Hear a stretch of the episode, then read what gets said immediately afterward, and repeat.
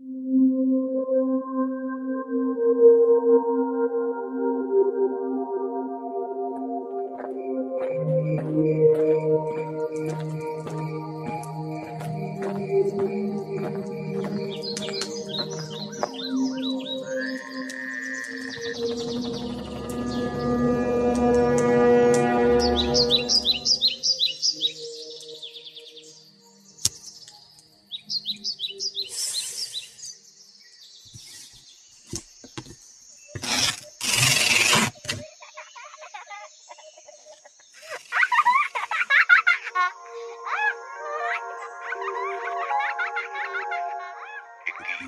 the East.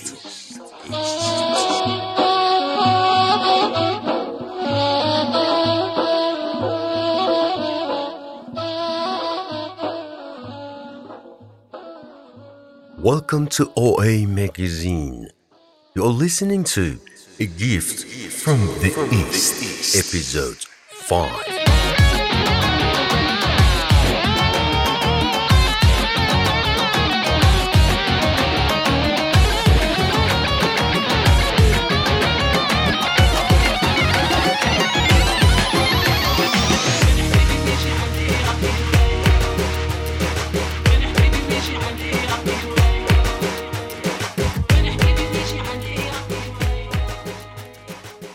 We talked about words.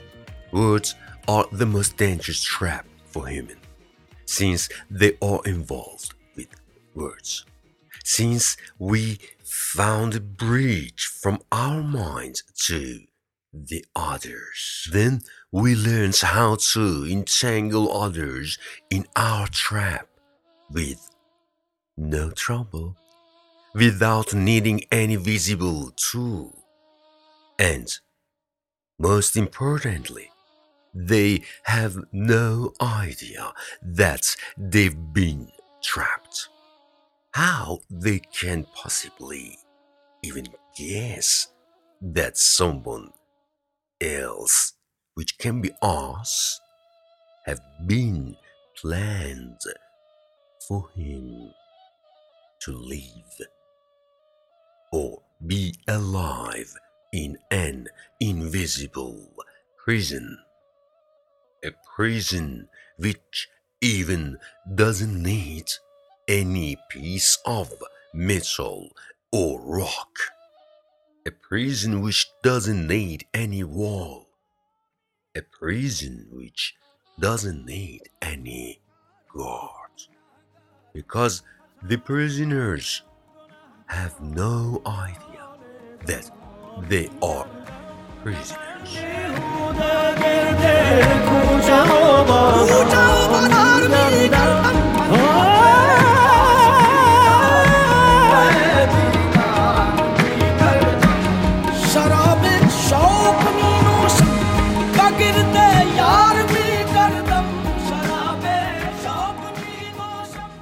It's not only humans' story.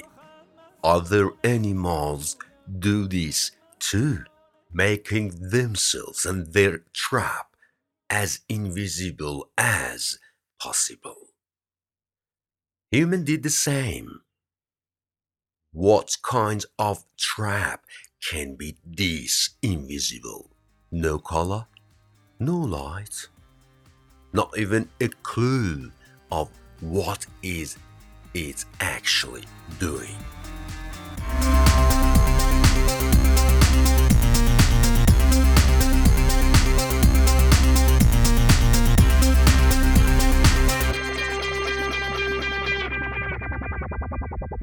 Whoa, the creator of devil. devil.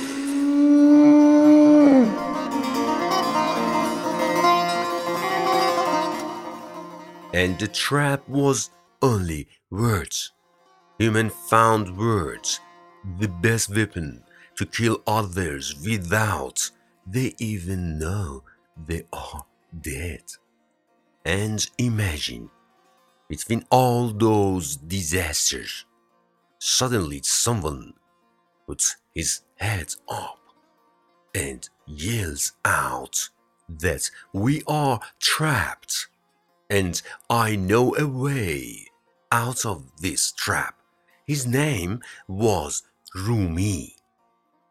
Mawlana Jalaluddin Muhammad Balkhi, known as the God.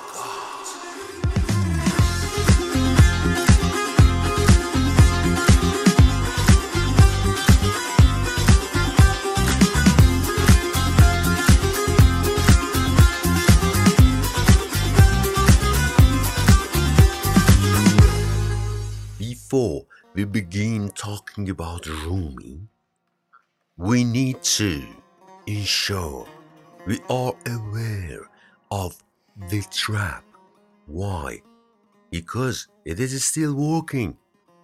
And one of the main missions of the hunter is to delete the clues. There is a sensitive point here.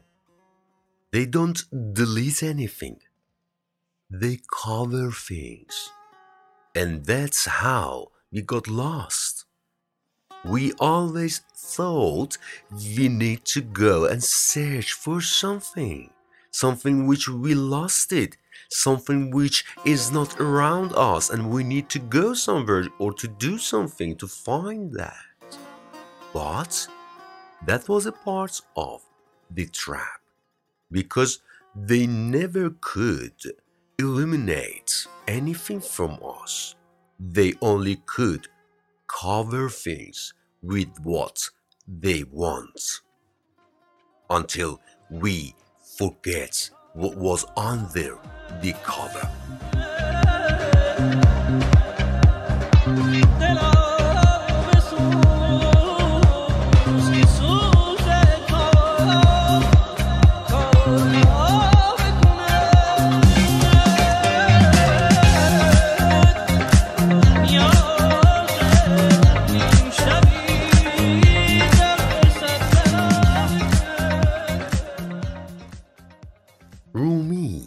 Was born on thirtieth of September twelve oh seven in Balkh, which we call it Mazar Sharif today in Afghanistan. His father's name was Baha-e-Valad. He was one of the most famous uh, scholars of the time. Baha'i-Din uh, liked Sufism, but he wasn't a Sufi. In the Rumi's time, Balkh was a part of Khwarazm Shah Empire, which the king of the time was called Sultan Muhammad Khwarazm Shah, which at the first he had a good relationship with Rumi's dad Baha-e-Valad, but later the relationship became darker and Baha-e-Valad decides to take his family and all students and moved to the other city.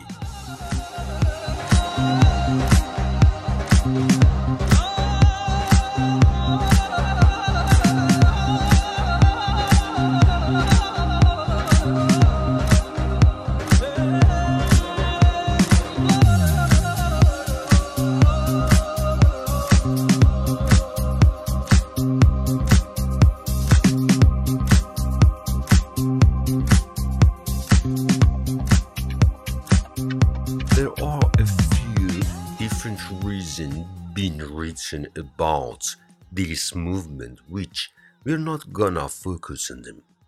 The main thing is what was going on to Rumi, to twelve years old young Rumi, when they began to move from home. However, it became a good opportunity for young Rumi to be around father and all students, also learn a lot about the life while traveling.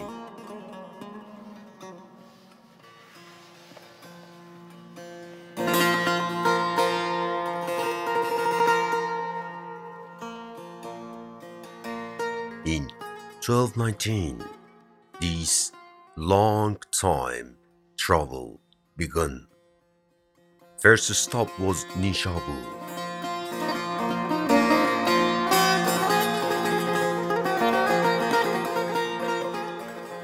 In Nishapur, young Rumi gets to meet Attar.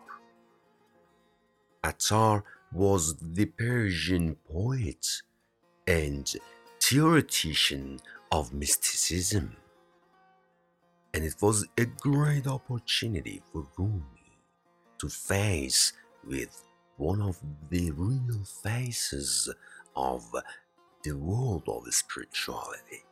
Twelve years old Rumi spends hours with Sheikh Attar, and after this meeting, Attar says to Baha-e-Valad, Rumi's dad, "This kid will make revolutions in people's hearts." آمد بهار جانها ای شاخ تر به رقصا ای شاخ تر به رقصا ای شاخ تر به رقصا جان پدر به رقصا جان پدر به رقصا از پا و سر بریدی بی پا و سر به رقصا ای خوش کمر به رقصا ای شاخ تر به رقصا جان پدر به رقصا جان پدر به رقصا از پا و سر بریدی بی پا و سر به رقصا ای خوش کمر به رقصا.